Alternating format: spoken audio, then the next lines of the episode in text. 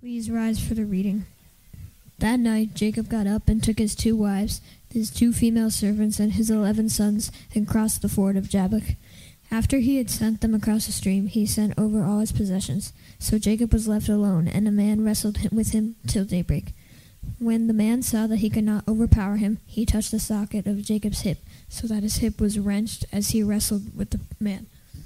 The man said, Let me go, for it is daybreak. But Jacob replied, I will not let you go unless you bless me. The man asked him, What is your name? Jacob, he answered. The man then said, Your name will no longer be Jacob, but Israel, because you have struggled with God and with humans and have overcome.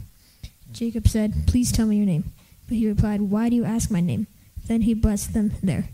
So Jacob was called to the place Peniel, saying, It is because I, God, saw face to face, and yet my life was spared. The sun rose above him as he passed and he was limping because of his hip.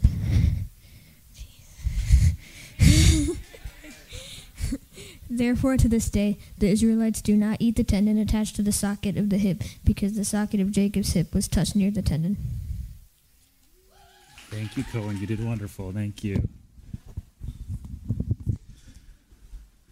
Well, morning, everybody. We will get to this wonderful and very strange passage in just a moment. I do want to echo what Jennifer said and send out a huge thank you.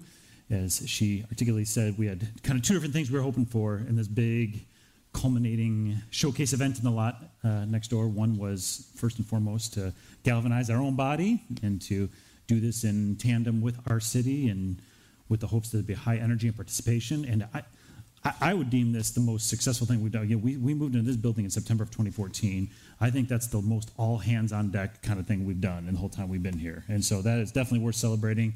I know not all of you were able to be there Sunday night, but yeah, it was a great vibe. Um, so much energy, so much enthusiasm. We're super, super thankful for that. Super, super thankful. And then, as you know, the other kind of big objective was to try to expand the network of folks who are supporting uh, the work here in the community and this kind of big neighborhood development initiative. And so uh, I don't exactly know how to like uh, qualify that one yet. Um, so th- for sure, so, so if you want to take the like half glass, half glass, half gla- glass, half empty view, um, I, I, think that we were ho- a bunch of us invited people and we were hoping they would come to the event itself on Sunday night. Not as many of those people we invited did come, so that would be the glass half empty version. The glass half full version. Last week we did commitment cards, or we just kind of said, "Here's what we're giving financially. Here's the people we invited." You all said you were inviting 178 people to that event, which is pretty incredible. That there were 178 people that were are now interacting with this, and so um, one of the things that's the ongoing hope, even if you know only a fraction of those came on Sunday, a lot of those folks are still interacting with this, considering it, participating in different ways. That's directly tied to you. So that's work you can continue to do is following up and checking with them and sharing the video and inviting them to participate. So we're super thankful for that and hopeful about what that might be. So I don't have exact financial figures yet. We have a finance meeting tomorrow night, so we'll we'll be a little more clear on that. I want to make sure to be able to meet with all of them to have kind of a sense. I mean, thematically we'll know where we're at. We can already kind of predict where we're going to be at. It's going to be a big push. That's kind of life at river city is we're not just trying to build a church we're trying to do important work in the community and that's expensive right? I mean there's just a reality of that. I was teasing a suburban friend, pastor friend, the other day. It's like, man, life must be easy for you. You guys bring in three times as much as we do and have a third of the third of the needs in your community. it's like, uh, but just the reality is, right? We're we're trying to respond to spiritual, emotional, financial, economic, housing, all kinds of needs all the time. That's just our life. So even as we're trying to figure out that next door lot, anybody who's been part of this knows our rhythm is close now. Where it, soon we'll be in November and start looking with anticipation of how God will once again help us cross the, 2023 budget line successfully. So I mean, that, that just comes with it, but we, we embrace that because yeah, we're not doing we're not raising money for our own our own self interest. It's related to participate. We're trying to be a place based representation of the kingdom of God here, and that takes all hands on deck and that takes a lot of resources. So grateful for again all the work you did on that. Grateful for what came of that. So thanks. Okay. Now, on to Genesis 32. And what, what What a story. Everybody you read, every commentator you read on this goes, this is one of the weirdest, wildest encounters in the Old Testament. It's a super important one. It's the changing of the name from Jacob to Israel, which becomes the name of the nation of Israel. So obviously just of huge importance. So there's all kinds of things that would be interesting, and the Bible nerd in me would love to cover if we had more time. But um, we're seeing the story of these two brothers, Jacob and Esau and uh, Jacob, whose name comes from the actual root of the word heel. So it's like it can be translated heel grabber or deceiver or um, uh, there's another term for it, but I'm forgetting what the other. Uh, but so, what's that? Supplanter. That's it. That's a. Thank you. How do you say supplanter in, in Spanish, too? That's a, that, that's, that's a, I don't even know in English what supplanter means, but uh, thank you, Sergio. That's the other, that's the one I couldn't remember, supplanter. Um, uh, sometimes somebody gets a name like that unfairly. In Jacob's case, he earned all those names. Um, up to this point, he's a pretty bad guy. Or I, I shouldn't say that, but the things he does, um, you know, he, he's grab, grabbing on his twin brother's heel on the way out of the womb. He deceives his brother out of a birthright, which was a huge deal in ancient culture. Um, does uh, does a number of things. So we're we're picking up in the story, chapter 32. He's trying to make amends with his brother Esau isn't sure if Esau's going to forgive him or kill him. It's kind of a, a in between place. And so then you get this wild encounter. This uh, they just calls it a man, uh, a man, some kind of divine figure. A man comes and they start wrestling, and they keep wrestling, and they wrestle all night long, and it just who does that, right? Who just starts wrestling with somebody and wrestles all night long? But that's this definitive story for Jacob, and we, we you know, up front, we're not given any details about who this figure is. Clearly, by the end of the encounter, Jacob assumes it was God. Um, the prophet Haggai just refers to it as an angel. That's Haggai's take on it, as it's an, an angelic figure. So, some, in some form or another, it's God that Jacob is wrestling with, and this becomes this big story, right? So, all kind of interesting things in there. But we're going to look at it through the lens of this series. We're, we're asking, we're looking at, I think there's nine weeks in the series. We're looking at nine kind of seminal moments where God asks this big question. Get the questions God asks. We started with Adam and Eve when God asked, Where are you? Continued with Cain when God says, What have you done? Uh, last week, Benjamin did such an incredible job with uh, uh, where, Hagar story. Where have you come from? Where are you going? So this one, this is an interesting one. Um, uh, God asks this question: What is your name? What is your name? And that's in what verse is that? I guess it doesn't really matter. You saw you saw it in the story. What is your name? Um, so I, I'm wondering when you hear that question, if you could imagine God asking that of you, if, if you could ask, uh, imagine God asking of you this same question that God asked of Jacob, what is your name? I wonder what that rouses up in you.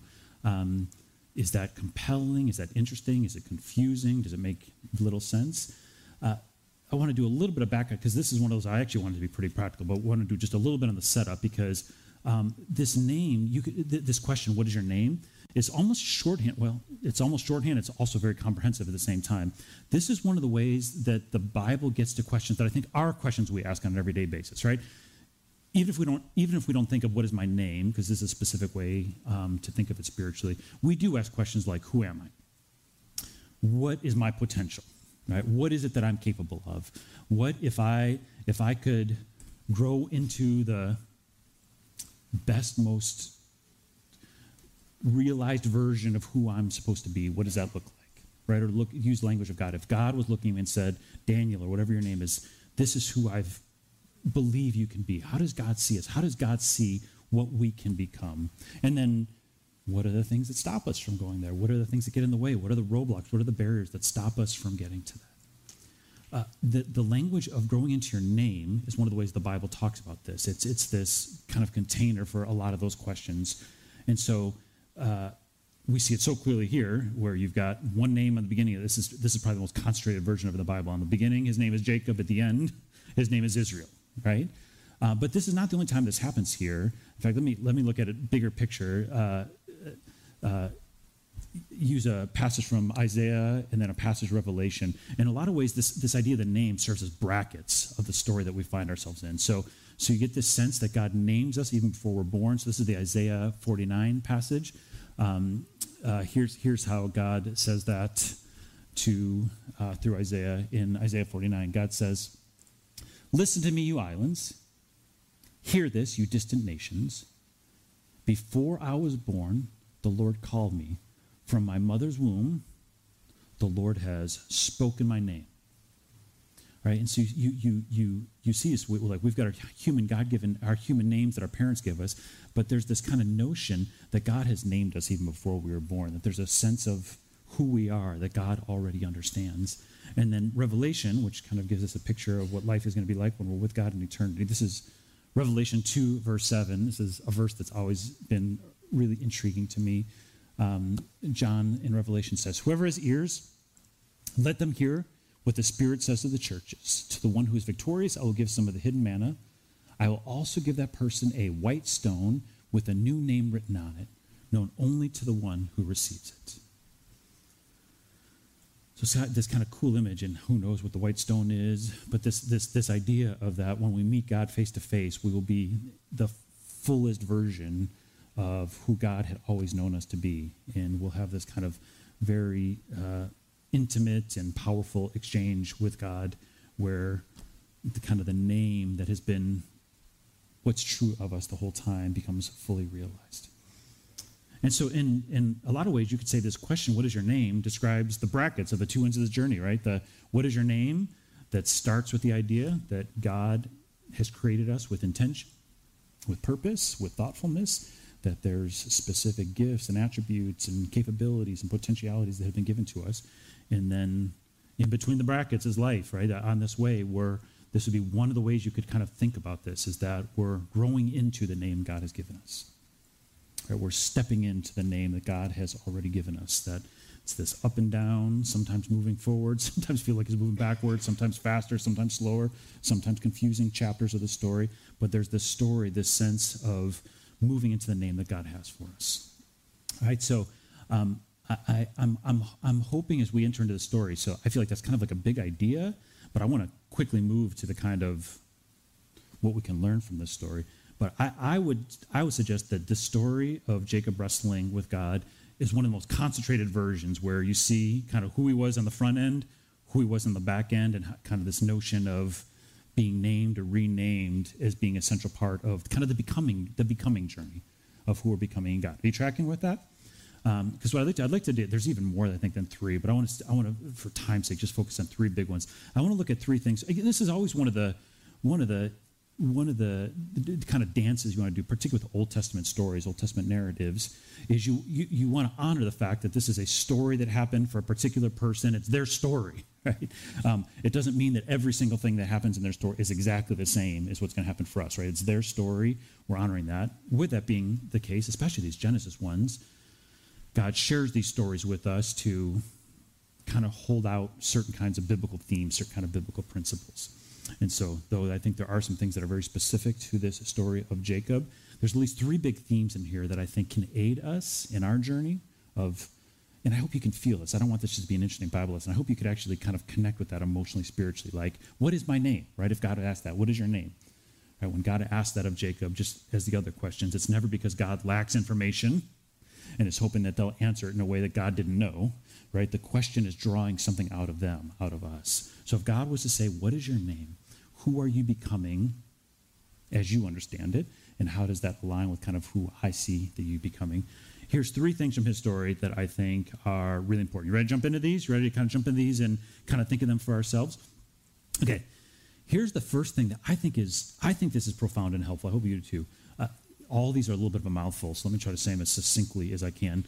In the becoming journey for each of us, as we are stepping into the name that God has bestowed upon us, um, it'll be much, it's, it's, it's not often that you're going to become a different version of yourself as much as you're going to become a more mature and sharpened version of who you already are. All right, I want to sit in this one for a minute because I think for some of us, we have this conception or idea, maybe even fantasy, that if God really got hold of me, if God could really do the work, I'd become something really different than what I am. Like I'd be able to do some things that are really different than what I can really do. Um, and I'm not saying that's not possible, but I don't think that tracks with how the story usually works. We don't usually become a different version of who we were before. We become a more mature, a more refined version of who we always were, I would say, the, the kind of raw materials God had always put in us. All right, let's let's let's look at this story a little bit. I again, I kind of point out that th- this is the thing. So much ink has been spilled over this wrestling match, you know, that happens all night long, and what happens in that. So when when you look at the story, I feel like as you track through the story of Jacob, this wrestling match in some way is like just totally vintage Jacob. Like you just get the sense Jacob is always a little bit testy, uh, a, little bit on edge, a little bit always ready for a fight. Like these seem to be things that are true throughout the story. And so when it gets to this point of the wrestling match, I feel like for a lot of other characters, if just the Bible would say, hey, and then this person ran into somebody in the middle of the night and they wrestled all night, you go, that's that's even super weird. It's so out of character for this person. But when you kind of watch who Jacob is, it kind of actually doesn't feel super out of character, right? Like this mysterious figure comes along, this mysterious figure wants to fight. Jacob's like, I'm down. Let, let's do this. Let's fight. And so they start fighting. They start wrestling. And it's wild, but it somehow feels like Jacob. And that was even, I, I, I don't know if, this is to me the part that's almost like hard to believe on. They don't just wrestle, they wrestle all night long. Now, I don't know if any of you wrestle. it's probably a weird question to ask. Uh, uh, but I, I, I wrestle now with my kids, but even like growing up, I went both in my middle school years and my high school years. It was pretty consistent and common that you had to fight afterwards. We had a little candy store across the street, and there was an alley behind it. It was kind of a typical day in the life of Evergreen Park High School of like, meet you at the alley afterwards, we're going to fight. It's like, okay. Um, and best I could understand it, there's only two ways to do it. You either a boxer or you're a wrestler. And I was definitely not good at boxing. Got my butt whooped a lot of times doing that. So what I figured out is wrestling was my best bet. Uh, because most guys, and I was only fighting guys, most guys, their endurance it caps out at about 30 minutes or so. Like if you wrestle for about 30 minutes, it is tiring. It is tiring. So it was not the most glamorous victory to just wrestle somebody until they gave up. That's not what the girls were most impressed by, which was a deficit of it.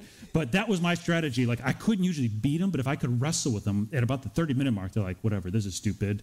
I'm out of here. I'm like, me too. Like, you know, let's move, move on our way. So it's like, I had, they called it the hill headlock. I had this like tough little, I get them in a headlock and like we just, they'd squirrel around, they couldn't get out, and they try to throw a punch, they couldn't. Really, and that, that was that was my that's what I did every time. It's, we we wrestle until I get them in a headlock, and then we stayed there until they're fatigued. And usually it was right around the 30 minute mark. Somebody could not go more than 30 minutes. Jacob was all night long on this, right? Um, now, besides just telling dumb stories from Matilda, hey, I, I hear where you're going with this. uh, uh, besides just telling dumb stories in my high school years, what does that have to do with that? Uh, here's what's here's one of the things that's most interesting to me about this story. If before this encounter with God, that's going to be very life transforming, lead even to a name change. If before this encounter, Jacob was testy, on edge, always ready for a fight, after he meets God, after he's transformed. So surely those things wouldn't be true anymore now, right? Surely that's the old him, and the new him is going to be something very different, right? Anybody know what Israel, you know what the name Israel actually means? It means the one who wrestles with God. Did you know that? Did you know that's what Israel means? The one who wrestles with God. So his renamed version of himself is the one who wrestles, the one who fights. I think there's something like deeply symbolic in there, right? So the Jacob that was testy on an edge and always ready for a fight doesn't become something fundamentally different after he meets God.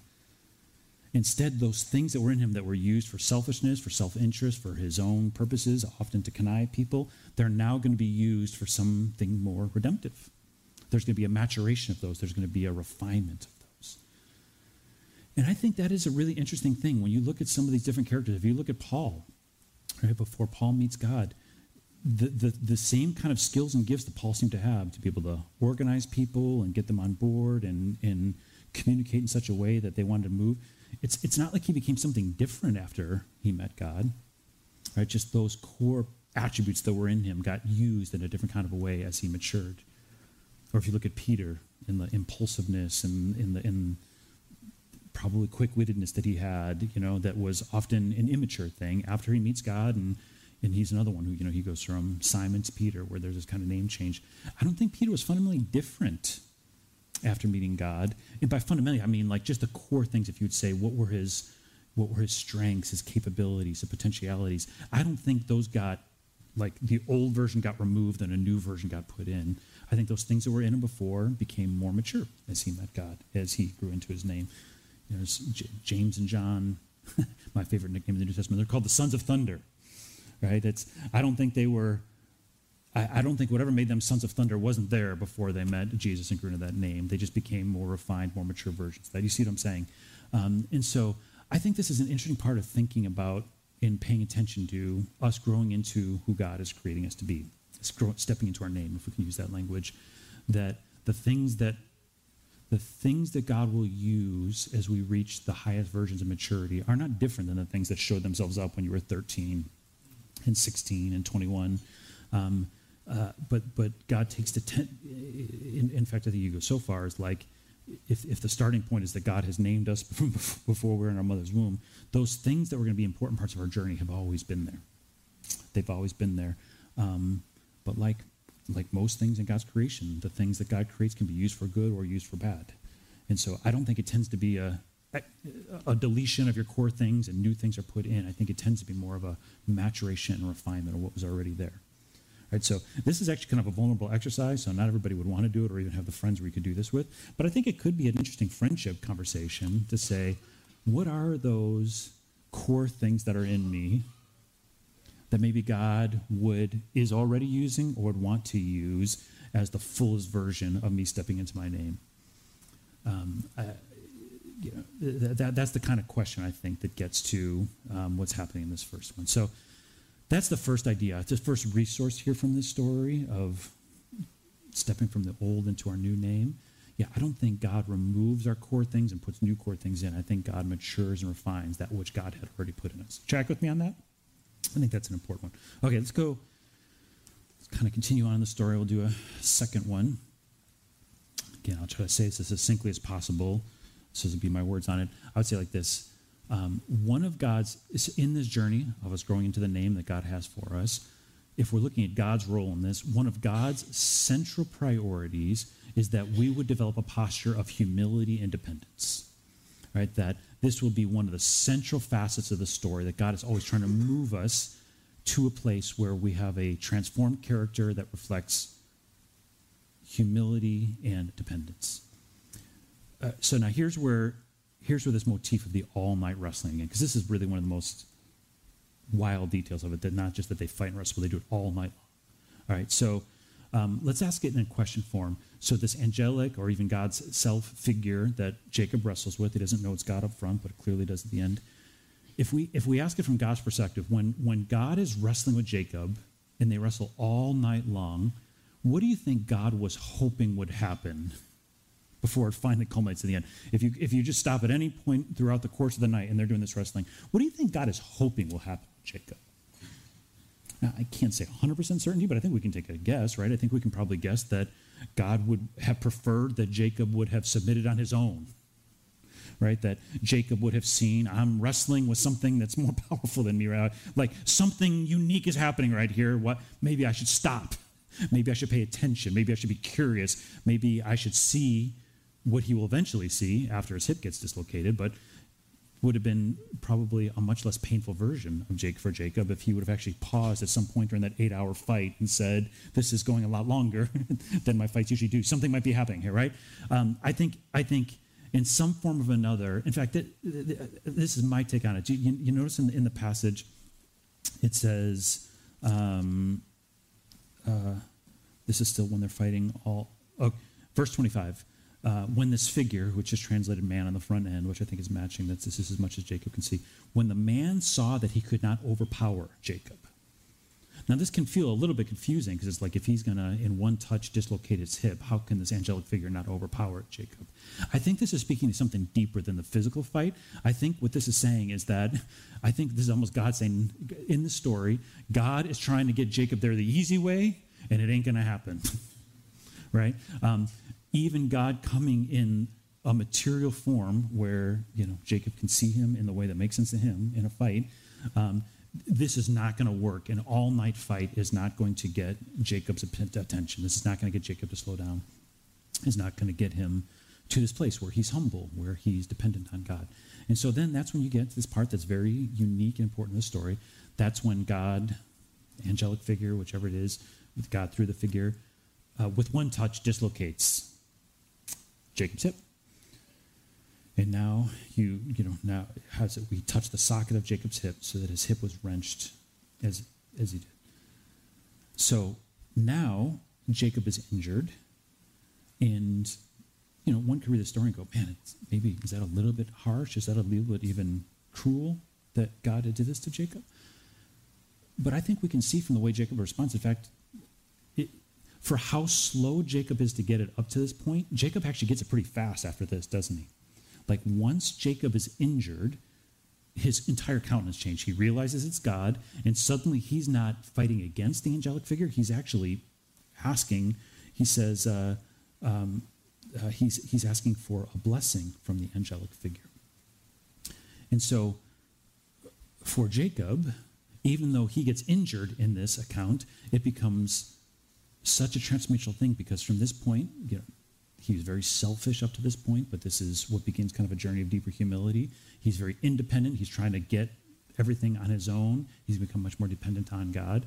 And so this injury, in fact, I, I don't know, I think we can probably read in Jacob's story. As Jacob limped around after that, if you would have said, man, that stinks that you have a limp now, do you wish you could take that back? Do you think Jacob would trade it back? Do you think Jacob would trade the, the limp for the blessing? I don't, I don't think so. I think for Jacob, it was worth it. But here's the question. Here's the question I think we have to wrestle with from this, and this is kind of getting my earlier point of how we kind of interact with these Old Testament narratives. So, so here's the question. The question becomes, do all of us need to be injured in some way or another in order to genuinely become humble and dependent? And that's one I'd, I'd like love to like invite you to reflect on. Do do we have to be injured like Jacob was in order to become humble and dependent on God? I don't know. I don't know. Um, maybe for some of us, it, maybe maybe a lot of us are actually like Jacob, and that theoretically we don't have to, but practically we do. Um, it could be that that's the case. I still think my take on this is that God and God's grace eventually injures Jacob to get him to the point he needs to get to, but that God and God's grace gave him all night long to figure it out. So that'd be my take on this. I think what is for sure clear is that God wants us to be humble and dependent as, as an overall posture, not just as in life, that's true too. I'm talking even about in the journey becoming who we are. There's got to be a humility, there's got to be dependence. I, I would like to believe that God, if we can get there without the injuries of life, then I think God's totally good with that, right?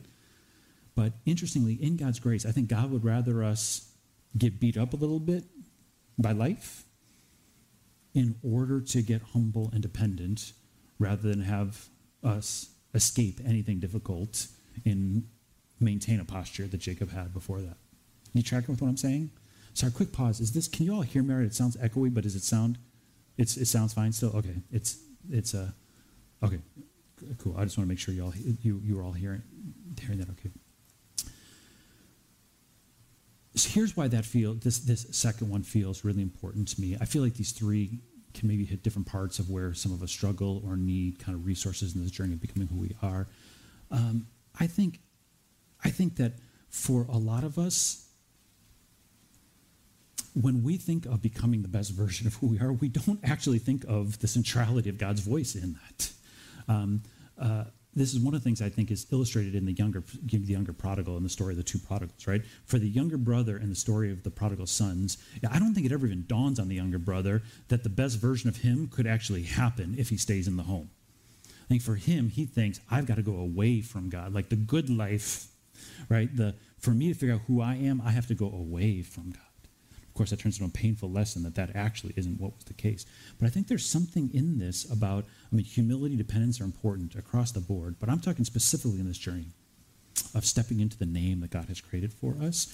The, the, the sense of depending on God at every step of the way to be the one. And that's, that's what the blessing is in this. Um, yeah, Ken, if you don't mind bringing that passage up one more time, let, let's, let's look at that, that kind of language around the blessing said. Um, verse 26, uh, this figure says, Let me go for his day, daybreak. And here's what Jacob replies I will not let you go unless you bless me. And in response, the figure says, What is your name? So here's what's really fascinating to me in the kind of last part, part of this, second one. Jacob asks for a blessing, he gets the blessing, and actually, here is what the blessing is the blessing is the question What is your name? Right? So, my take on that is that what's happening is that Jacob actually longed for a sense of meaning, for a sense of purpose, for a sense of identity. He was going about it in ways that didn't center God, that was not dependent on God. And so what's happened, like the fruit of this interaction, is that there's a new sense of understanding for Jacob that God cares about that question. And that God is the reference point for that question. What is your name? You, you have to come to me and walk with me in order to find the answer to that. So, this notion of God desiring humility and dependence for us, that is such a central priority for how we grow into deeper and deeper understanding of that question what is your name? Tracking with me on that? All right, last one, another just real kind of clear theme that so much could be said about this. I've been thinking about this one so much. This is the one I had to like really discipline myself to not go super long on. We'll just kind of do the same amount of time. But uh, uh, let me try to put a label on it, and then we'll explore this in, this in the text again. This journey of stepping into the name that God has for us, I think what we learn from this story, what we see repeatedly in Scripture, is that growing into our name requires consistent face to face encounters with God. It requires consistent face to face encounters with God. And you see, this is as Jacob makes sense of everything that just happened. I don't think he understood during the course of the fight what all was happening, but he has a really clear sense of what happened after it. Um, it in verse in verse 30, it says that Jacob called the place Peniel, um, saying, "It is because I saw God face to face, and yet my life was spared." And Peniel, if you actually look that up, it's it actually just literally means face of God. So Jacob says, "I met God face to face," and then Jacob names that place uh, the face of God. And so the face of God is a fascinating, in a, in a very central image, especially in the Old Testament, because in the New Testament shifts that the face of God actually is seen through Jesus. And so that becomes kind of a fulfillment of it and a different kind of way of interacting with the face of God. But in the Old Testament, this language of the face of God comes up a lot. And maybe you get this intuitively. I'm not sure. I, I don't know that I would have without studying it. But when, when the language of face to face with God is used, what it's describing is an intimate encounter between God and people.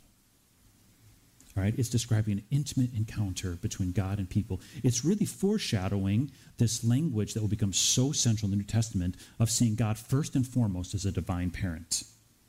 Right? Because there's all these there's all these true facets of who God is, all these different ways in which we can relate to God.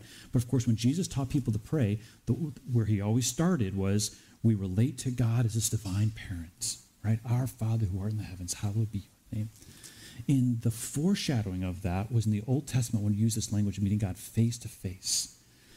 So here, here, here's an interesting, and this is this is I actually would love to do a whole sermon, maybe even a whole series on this sometime, because there's all this kind of social psychology research that I think backs this up, which I am not an expert in, and I'm not going to stay any more than that because I like to make sure I know what I'm talking about before I do these things. But here's one thing I think is for sure, so let's, uh, we can say sol- solidly so the way people interact together in different cultures, different parts of the world, different times in human history, of course, changes quite a bit, right? But here's one thing that is just always true, particularly with babies, with how babies relate to adults.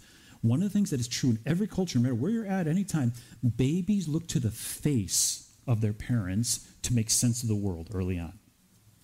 Babies look to the face of their parents, right? And so um, when your parent, when a parent is happy, that affects the child. You know, when you're doing that's it's why adults kind of instinctively do all these good like hey, do, right? Like, like like understand like there's this inherent understanding that like even if the baby can't understand words yet, that the expressions on the face, the way that the adult interacts with them, and particularly with a parent and a child, right? In fact, there's this. I said I was going to get into it but there, but there was this Harvard study done that's, that that looks at uh, um, like a mom and her baby, how the mom's face affects the baby's um, disposition. And so it starts, it's almost a little, it can feel almost a little bit cruel for the sake of the, of the study. But so it starts, the mom's just being her normal animated self. So she's being goofy and silly and I love you and all that. And the baby's like super, it's le- baby's less than a year old. Baby's happy and giggling and cooing and stuff like that. And so in the research has the mom turn away for just a second and then turn back. And she has just a straight, rigid face.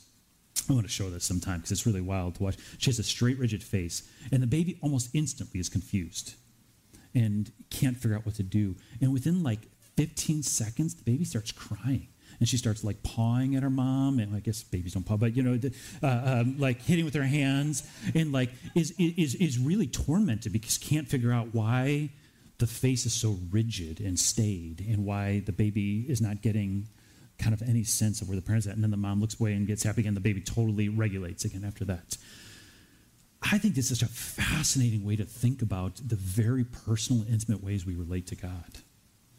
That in the same way that humanly we have this just instinctive, it happens happens in every culture where babies just one of the ways that they determine kind of social interactions by looking at the faces of adults. And it's so interesting that the way God inter- interfaces, which just striking me that that's got the word face in it. I never really thought about that. But the way that God interfaces with us, the way that God talks about it, um, it, it it's it and it's a big purpose of this series of the questions God asks is to be clear on who God is and then how that shapes us. So God, so these are things God is not. God's not elusive, right? God is not hard to interact with. Um, God is not angry or punitive. This notion of face to face is building on what Jesus will then make so clear when we pray to God, pray to God as a divine parent. Everybody thought that was sacrilegious, that Jesus would talk of our conversations with God in such a personal way, in such a child parent like way, but it was always in the Old Testament. When, when Jacob finishes this, this encounter, when he makes sense of it, he says, This is the place where I saw the face of God. And what I saw there, and it even came with an injury, but that didn't change the way Jacob saw God. God saw a warm, tender, loving God who wanted to pull Jacob in deeper, who wanted to reset the course that he was on and to do this in an intimate kind of a way where through this face-to-face encounter at Peniel, the place where I met God face to face. I also thought this would be kind of a cool exercise, but I don't I don't know how hard this would be, but it'd be kind of neat to like go back through our spiritual histories for each of us in our own way and look at where were the places I feel like I saw the face of God and start naming some Peniel places that have been formative for us. And I think it's cool to do that looking back, but the more important thing is that we prepare to do that looking forward.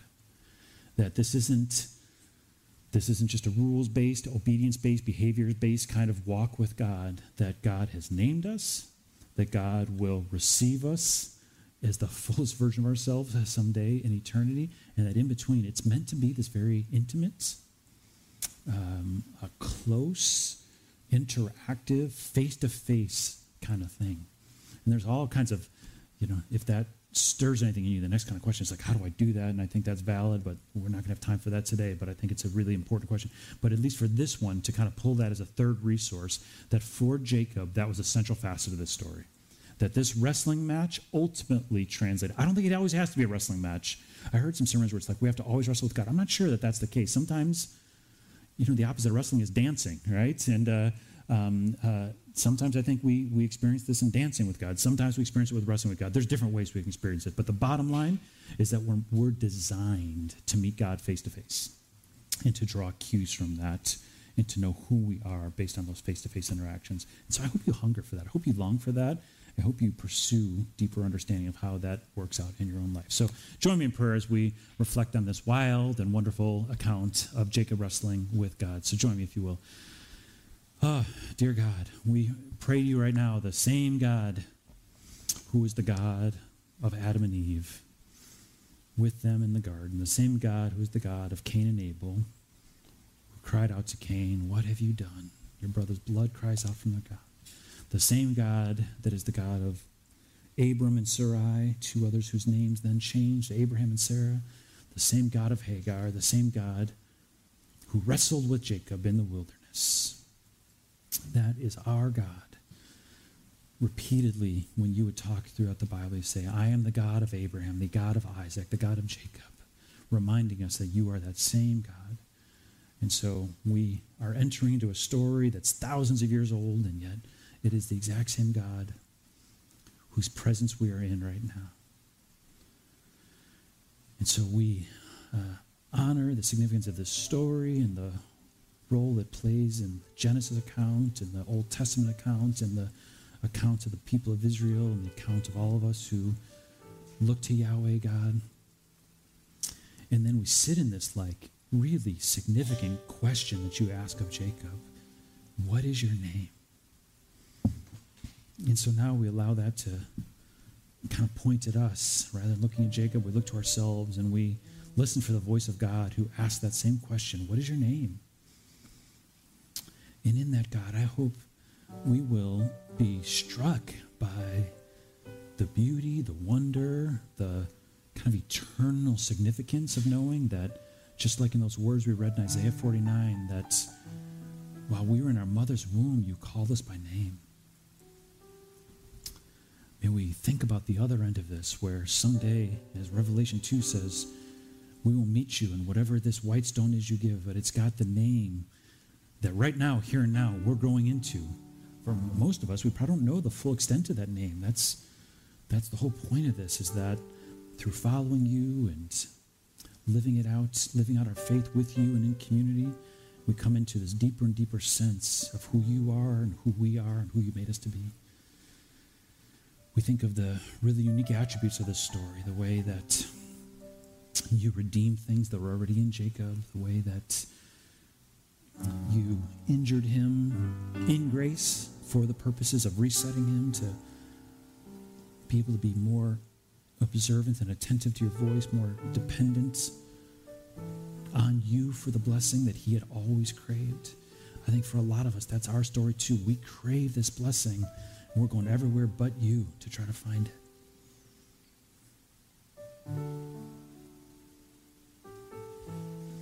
God, just this language, this imagery of interacting with the God of the universe in a face to face kind of way. Mm. Right now, your face looks upon us. Think of the famous benediction, Numbers six. May the face of God shine upon you. Your face shines upon us now. And this is the invitation that you put before us to position ourselves, to allow ourselves to be transformed and renewed and spiritually evolved in such a way that we can look back at the face that looks at us and see the God who looks at us with a sense of joy, with a sense, with a sense of pleasure over us. And I so, so believe that that's a front and center part of this journey of growing into the fullness of who we are. And when we try to find that blessing outside of you, we just end up creating hardship for ourselves and for others. It's just the story repeats over and over and over again. But when we can look to the face of the one who already looks to us, we can become mature, we can become whole, we become rooted in a way that just cannot be done outside of you. It just cannot be fabricated or facsimiled in any other kind of way. So as we prepare to respond in worship right now, be led into that space maybe for just a moment, we can get a sense of the God whose face shines upon us, who looks at us right now with joy and delight. May we encounter you. May we continue to be different because of it. May we continue to grow into the name that you have written on the white stone for each one of us. In your name